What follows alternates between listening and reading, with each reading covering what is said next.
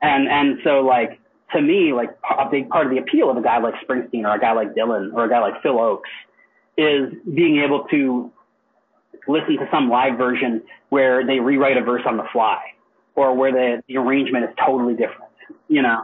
And so a, a lot of what I end up doing when I'm introducing my kids or, or the family in the house to Springsteen is very situational. It's very targeted. It's like, no, you're going to get this reference.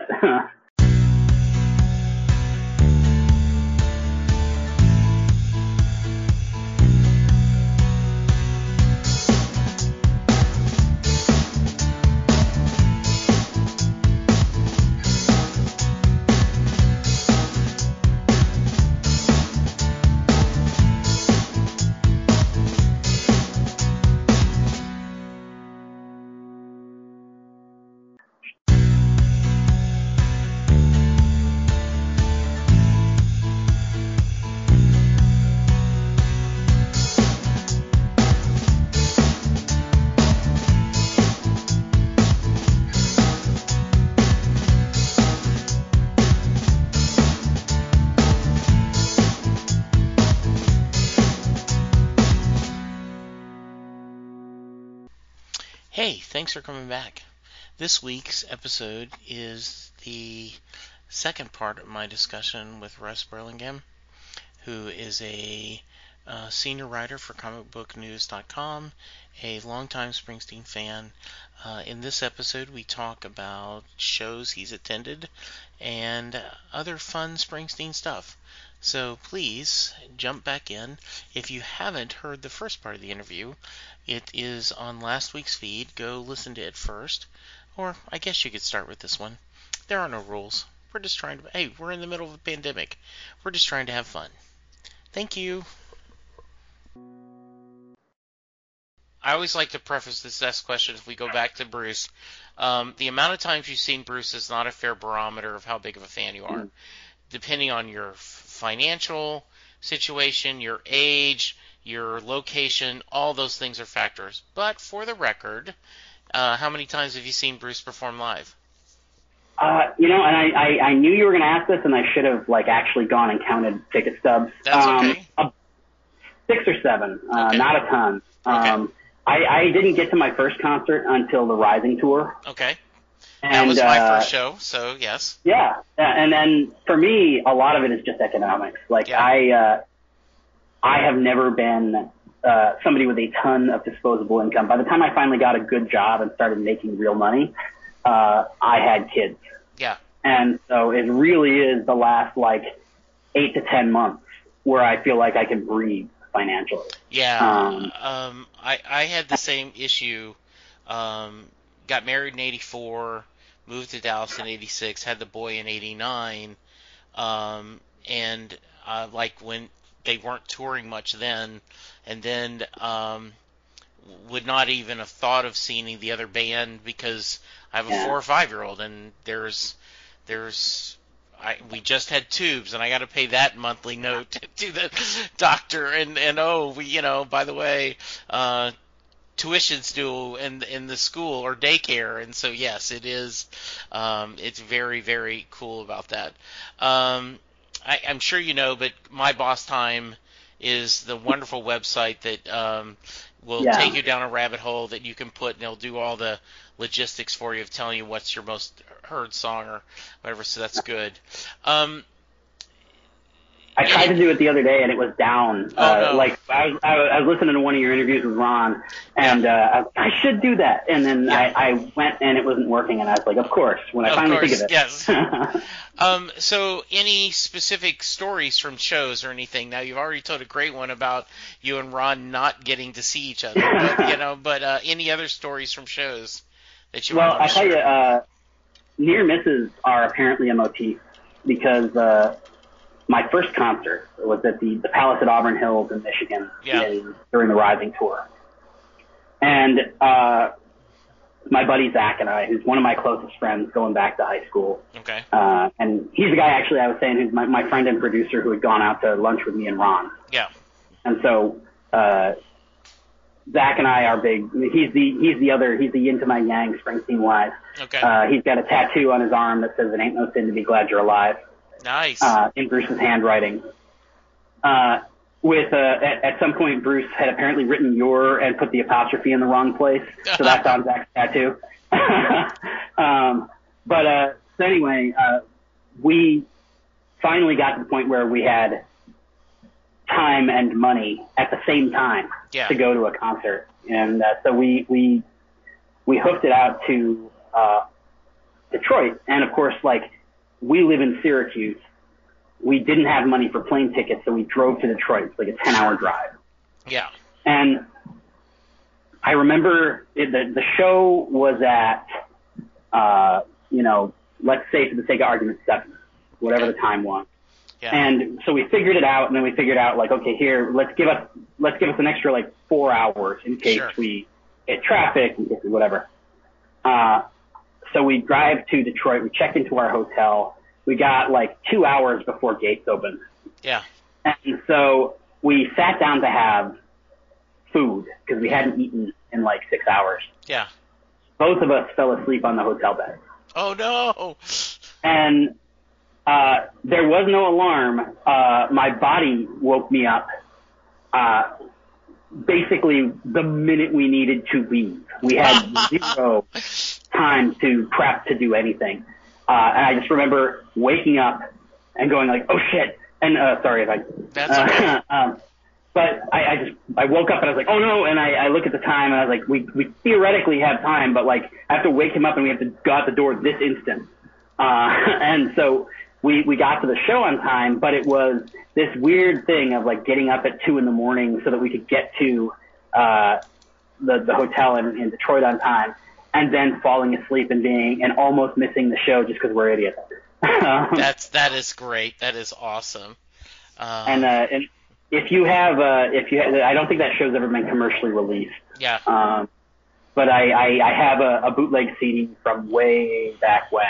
Uh, Yeah. and because I, I very much like Ron. Now that I work in an IP heavy business, I don't really believe in bootlegging anymore. Right. Uh, however, like it, that doesn't mean I went and burned all the stuff that I had in my early 20s before I uh, got to that mindset. Yeah. Uh, So, so, uh, what's funny is um, I, I remember Penn Jillette talking in a podcast. This is years ago about um, he truly believes in intellectual property and he respects that.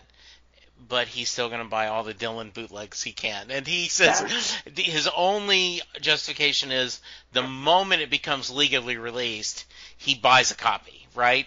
right. Um, yeah, and that that's how I function with Bruce. Not that I buy every, not that I buy all the bootlegs anymore, Yeah. but uh, but anything that I own in my collection, if it becomes available on Nugs, I immediately buy it. yeah, Uh, and and I'm a physical media guy, so a lot of the time I'll buy it on CD, yeah, and so it ends up costing me more than the bootleg did. um, Um, but uh, so well, the, the the reason I brought up the bootleg though Yeah. actually is is a second much smaller story okay, uh, which is my buddy Zach and I are both, like I said, we're political animals. yeah, And I remember in '99 when uh, 41 Shots happened. okay, Uh, like I remember they went and they played that that show in Atlanta, I think it was, and the police Exactly. boycotted. Uh, and so when uh, when he played American Skin at the the our first concert at the Palace at Auburn Hills, we loved the song and we love the politics behind it, and we know that a lot of people at Bruce shows don't necessarily. Um, and so our our enthusiasm was buoyed by the lack of enthusiasm of others in the crowd. Um, so if you have that bootleg, you can at one point hear the two of us screaming fairly distinctly. Oh, how awesome! it was just one of those things where I was like, "That can't be us, right? That's not right." And I like played it for Zach, and he's like, "No, that's definitely you." Oh, that's great. Uh, Well, you know, I asked Ron this, and so I'll ask you too. Have you gotten a chance to hear his uh, Sirius XM shows? a couple. Uh, I, I I have Sirius XM specifically for E Street Radio, and I basically only ever listen to E Street when I'm listening to Sirius. Yes. But also, I don't listen to it as much as I should. It's probably not actually worth the money that I'm paying. yeah. so a lot of the time, I will tune in specifically because, like, I'll get a message from Ron saying, Yeah. "Hey, this is happening," or like, Right. "Hey, this particular concert's going to be played," or, or Bruce Yeah. is doing a show. And so like I've heard some, but it's it's not a thing that I've made like appointment radio because uh, my I don't have the presence of mind. yeah, what's what's funny is um, it, I bought when he was to, to tell you when they were doing the live show for Wrecking Ball. You know they were going to do at the Apollo. Um, um, I reached out to um, SiriusXM and I, I forgot how much it is. It's three or four bucks a month to get it where you could watch, you know, on demand. It doesn't have to be in your car, and so we've just kept it ever since. And so, um, I, I when they say they're going to happen, I you know set an alarm. I have it on my phone. And so I, I get on the app and I'm listening and I'm at work, right? And so I've got it in one ear and I'm pausing and it may take to like 12 o'clock before I get to the whole hour because I keep yeah. pausing it. So, uh, yeah, there, there, it's, it's, it's, uh, not surprisingly, it's really well done. I mean, he, he yeah. tells a story and he's, um, this past one with, uh, Southside and Little Steven mm. was not as political. It was more just three yeah. old friends having fun. But the past, the two or three were very political and very uh, of our times in speaking for yeah. about the things ch- that I think need changing. And I should say, uh, speaking to that, uh, not specifically to the politics of the moment, but yeah. uh, one of the, the things that I glanced over as I was talking about the stuff is that very much like you and Ron, yeah. uh, part of what really drew me in about the box set was the storytelling. Yeah. Um, and so it's funny, I, I whenever he does uh, some speech and you yeah. get the inevitable shut up and play people. Yeah. I'm always thinking, no, man, you, you shut up because like to me, like that's an intrinsic part of the live experience because when you listen to that album, the, like you had the Woody Guthrie story, you had the yeah. draft story, you know, it's all baked into the DNA of, yeah. of what as a teenager I imagined a Springsteen show was. Well, and you know, it's like, have you not been paying attention? Yeah. Uh, you know, this is not a new thing with him. You know, this is yeah, been, it's uh, yeah. It's similar to uh, you probably saw my tweet the other day. Uh, yeah. I one of my favorite comics is this thing called Savage Dragon.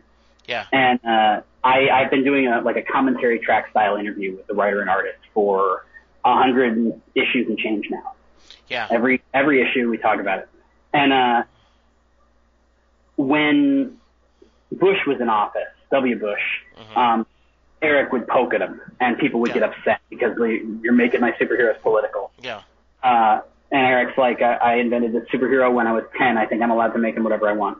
um, exactly. But, uh, and then it happened again with Trump. It's like, it, Trump comes in, Dragon, it's not even all that often that he pokes at him, but he pokes at him, and people get very upset.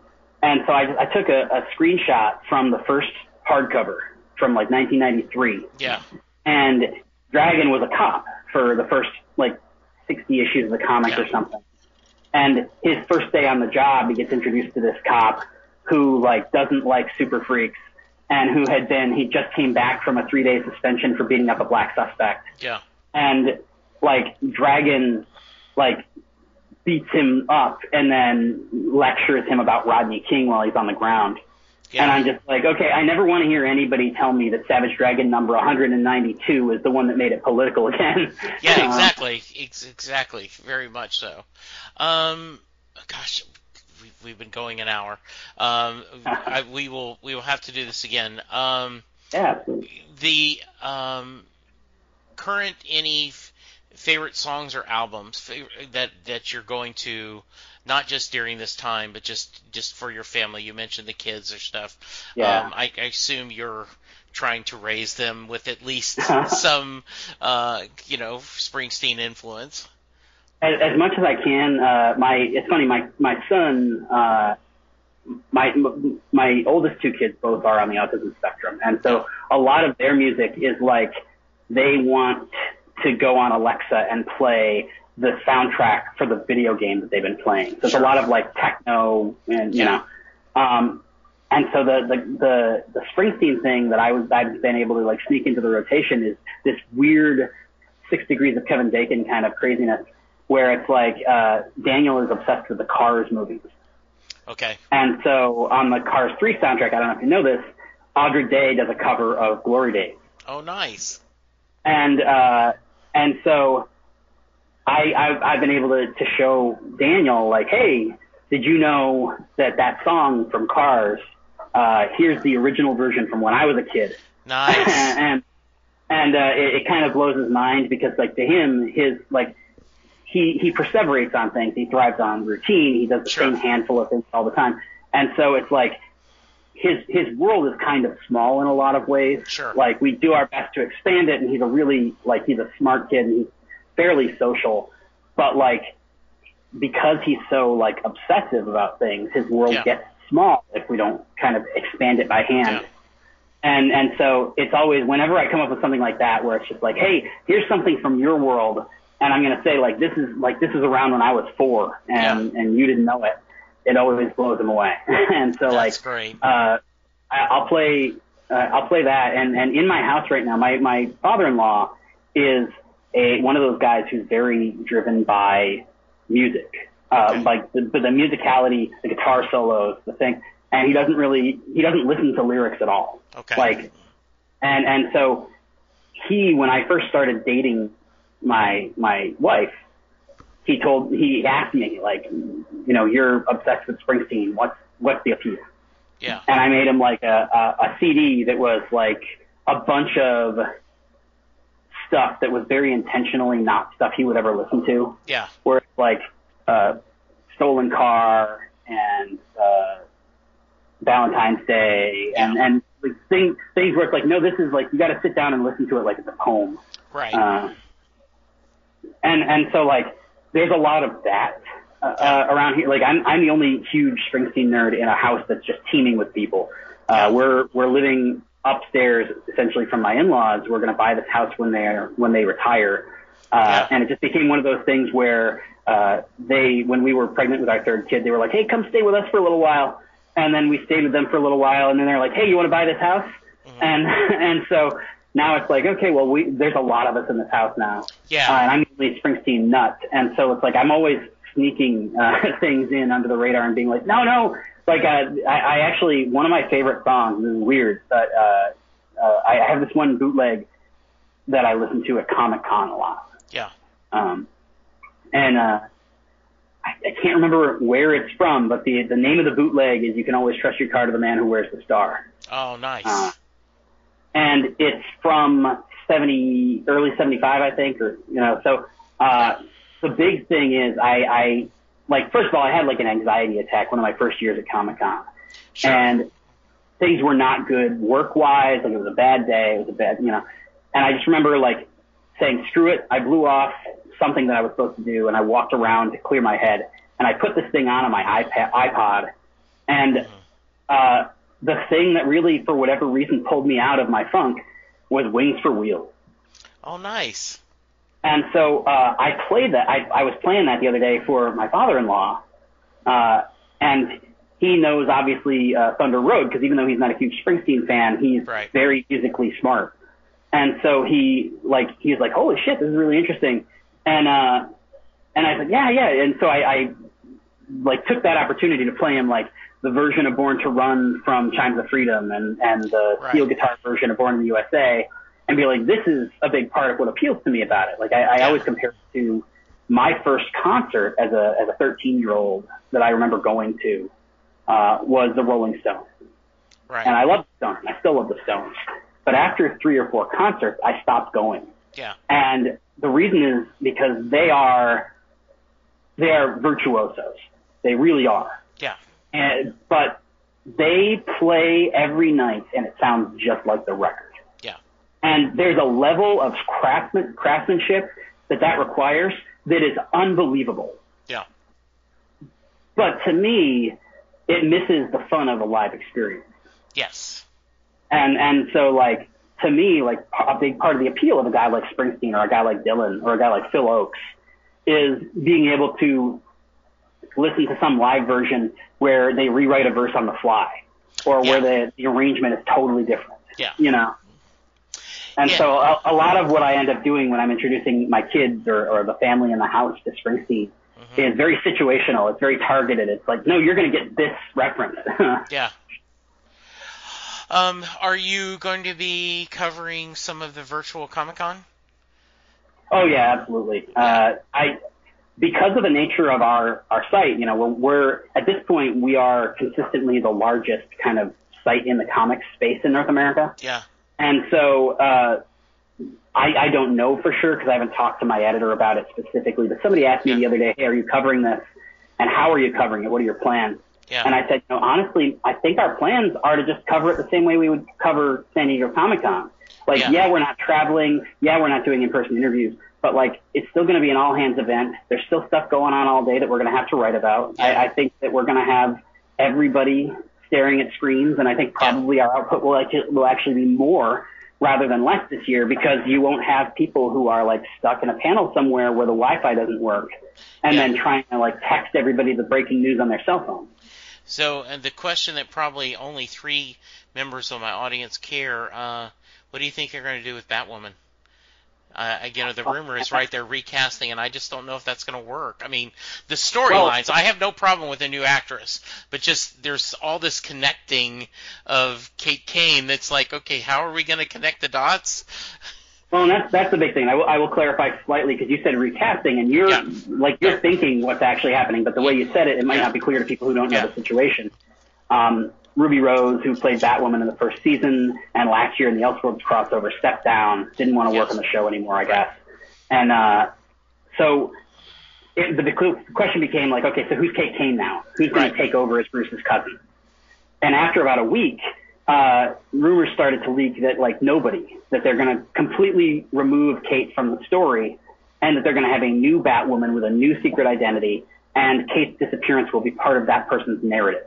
Right. Uh, which on the on paper sounds interesting, but as you alluded to, the nature of the show, everything is so completely wrapped up around Kate. I mean, the fact that she's carrying on this legacy from Bruce, who, by the way, also went mysteriously missing. So it's like at some point that that backstory is going to wear thin if everybody just Yeah. disappears.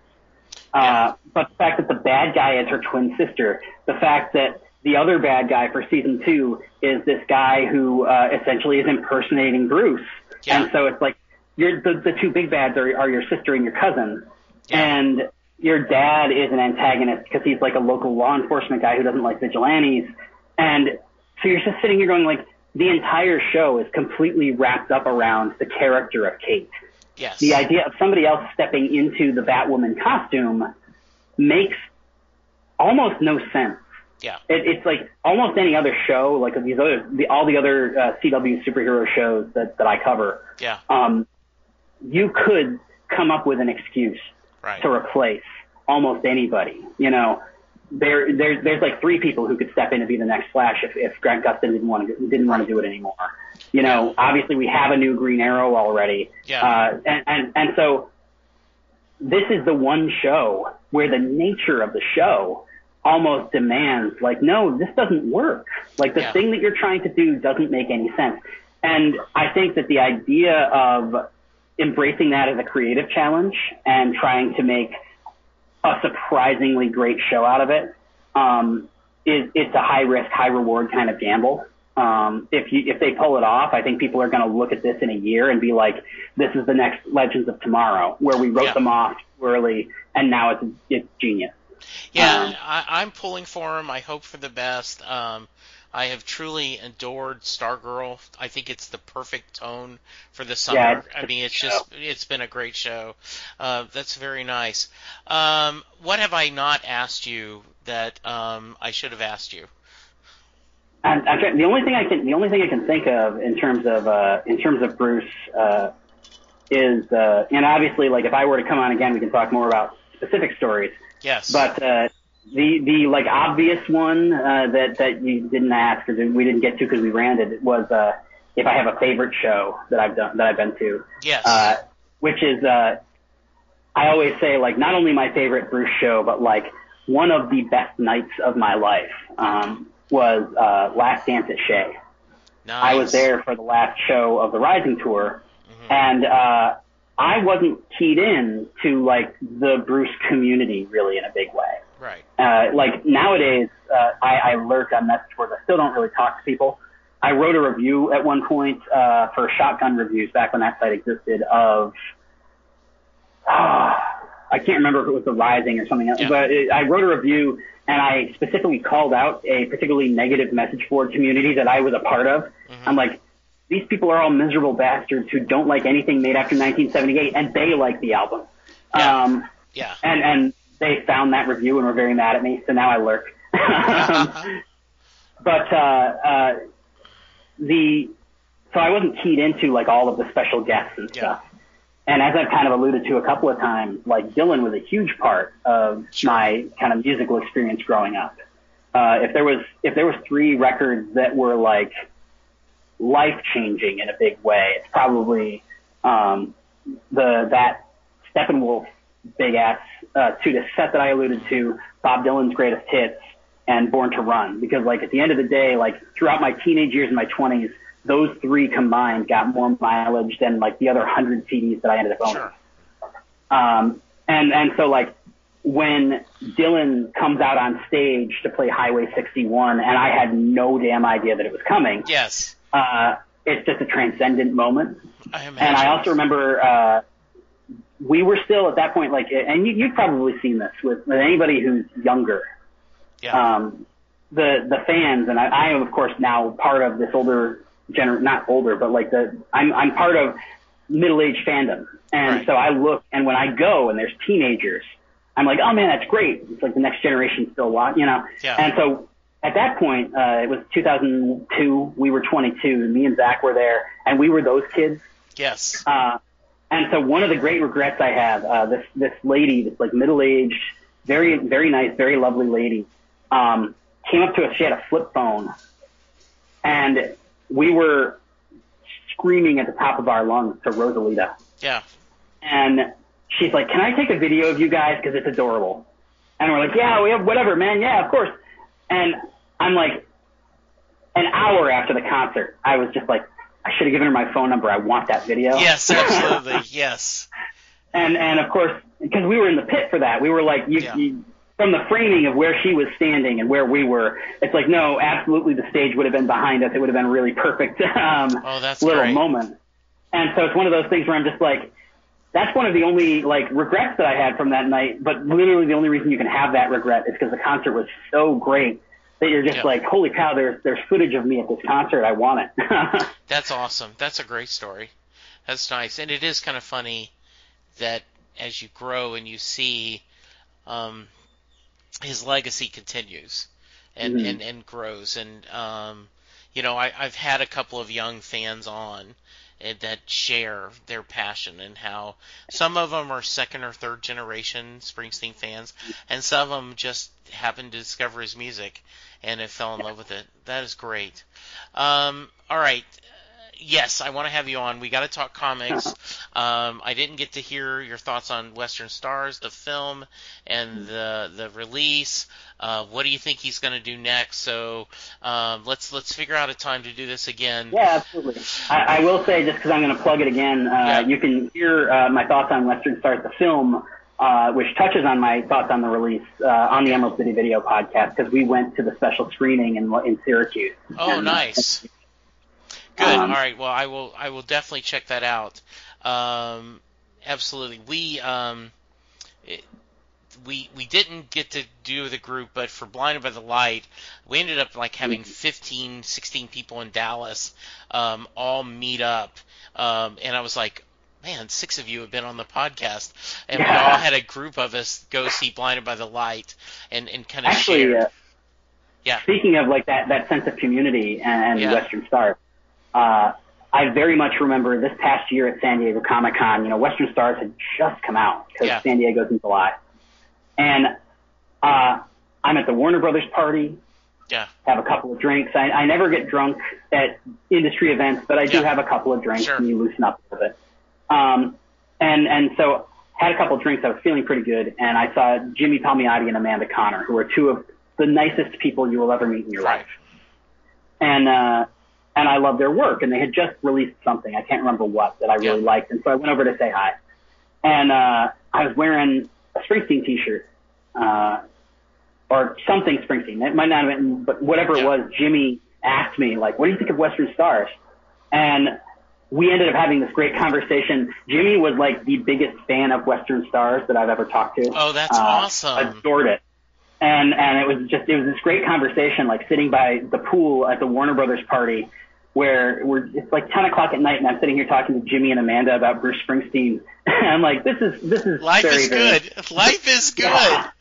Uh, yes, absolutely. You know, that's kind of uh, and kind of how I thought about you know because I happened to see Ron, you know, mm-hmm. tweeting about Bruce and reached out to him and and it was just because you know I've loved his comics. You know, I mean, just a great guy. And, and just have loved his work, and to have him join me was pretty cool. So now I'm gonna have to. Uh, yeah, I know. Now I'm like I'm I'm, I'm I, I want to get a whole set of comic fans that are talking Bruce. Uh, right. So all right, I, we will definitely check out um, on your podcast at Hero Western Stars. But Mary question. So we're gonna close sure. up with for those of you who've not heard the show before, Jay Armstrong is an honors English teacher from the Philadelphia area. And every year, even this year with a pandemic, um, they take a couple of days and his seniors break down the song Thunder Road, mm. what was known as Wings for Wheels, uh, and they break down all the lyrics. They break down the imagery. Um, he, they discuss it as if it was an epic poem. Um, and they compare it to Robert Frost, The Road Not Taken, and uh, other poems. And then at the end of the two days, uh, Jay asked the question to his students Does Mary get in the car?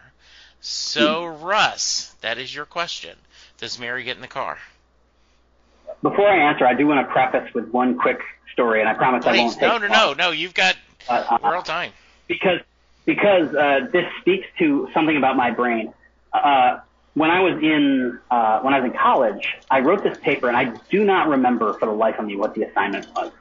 But I remember writing a paper about the way that Bruce Springsteen, uh, what what we would now call is like an ally, like the idea right. That he speaks up for marginalized groups and the fact that he represents people in his music that are not white guys, that he's you know that he's narrated songs as a woman, he's narrated songs, you know, right. and and at one point in that paper, I remember talking about Bruce's relationship to the LGBT community and yes. talking about like kissing Clarence and, and yeah. like that normalizing male affection yeah. and, and some of the stuff like that.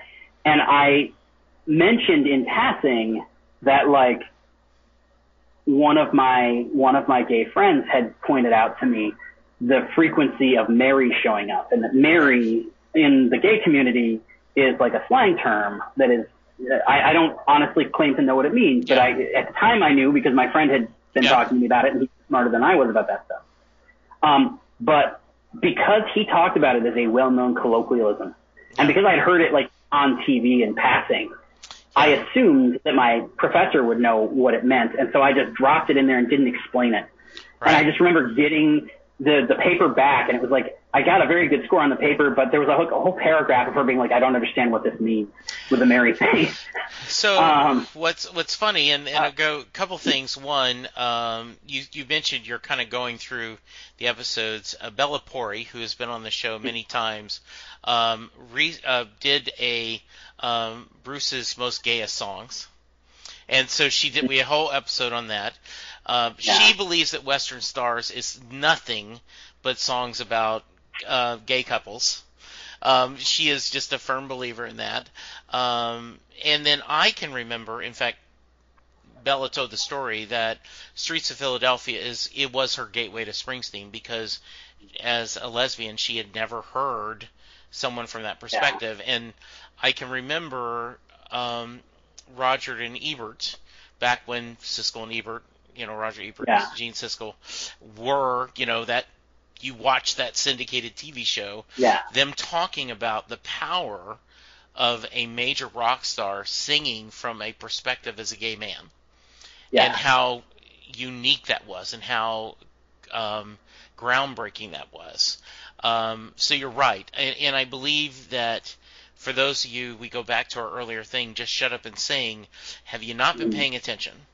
that yeah. from the moment he started getting successful, uh, I would make the argument in you know 80, 84, 85, he started using the political, the, the, the power of his voice to try to make a difference.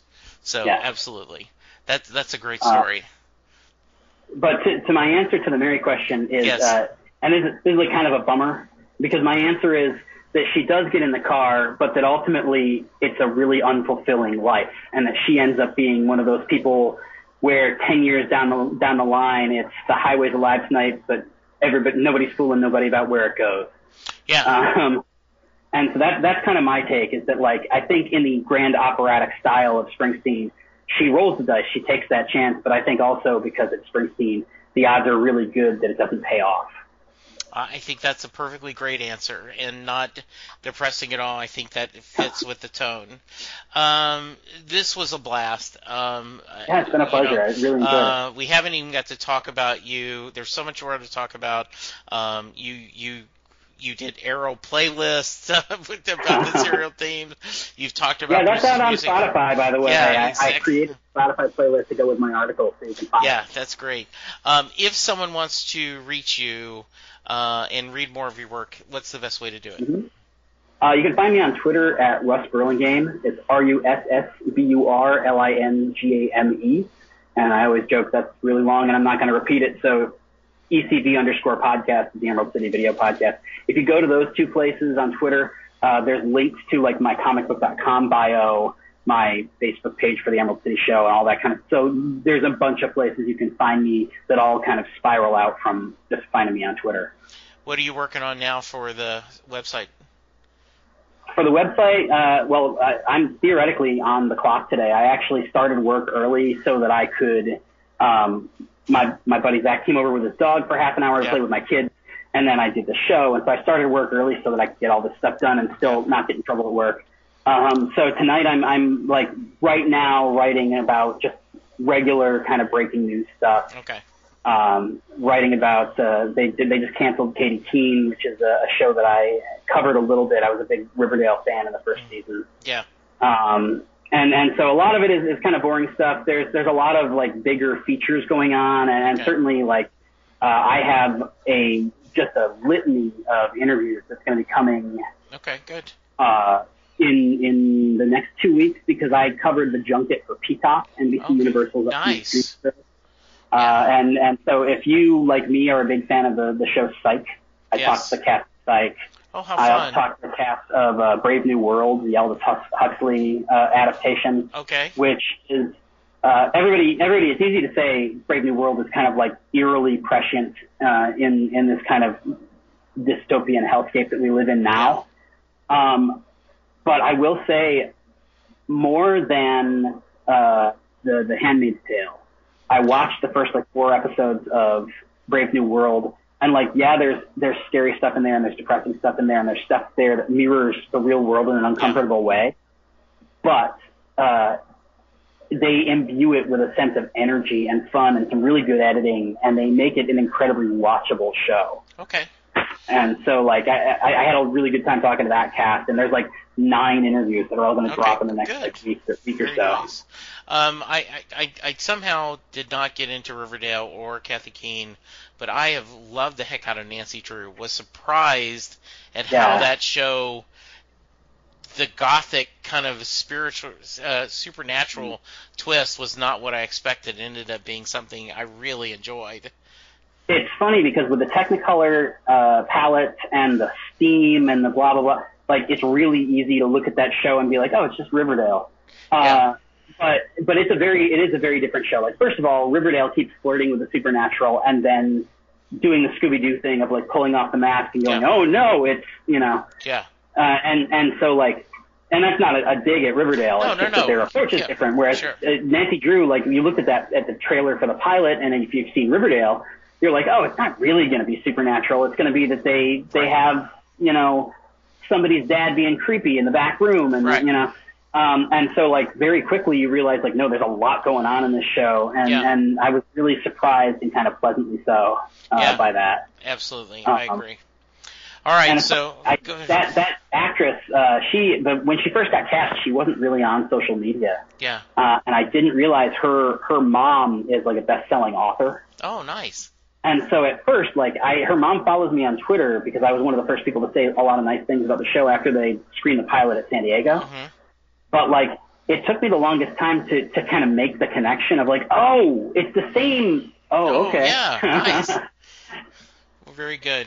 All right. Well, I could keep talking to you all night. Yes, let's do this again sometime soon. yeah, absolutely. Uh, thank you for um, spending your time.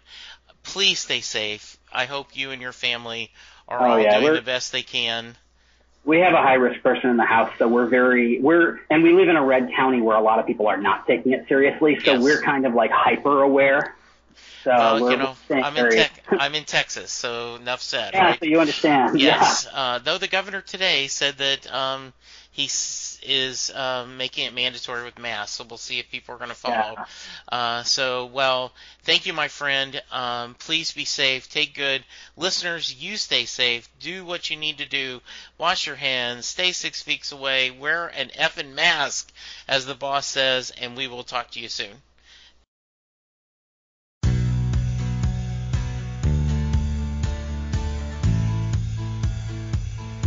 You just heard the fun talking, hard rocking, music loving, album ranking, fan thinking, joy spreading, lyric reading, story sharing podcast that is the one, the only, Set Listing Bruce. Set Listing Bruce is part of the Southgate Media podcast group. The theme for Set Listing Bruce was written by David Rosen, used by permission.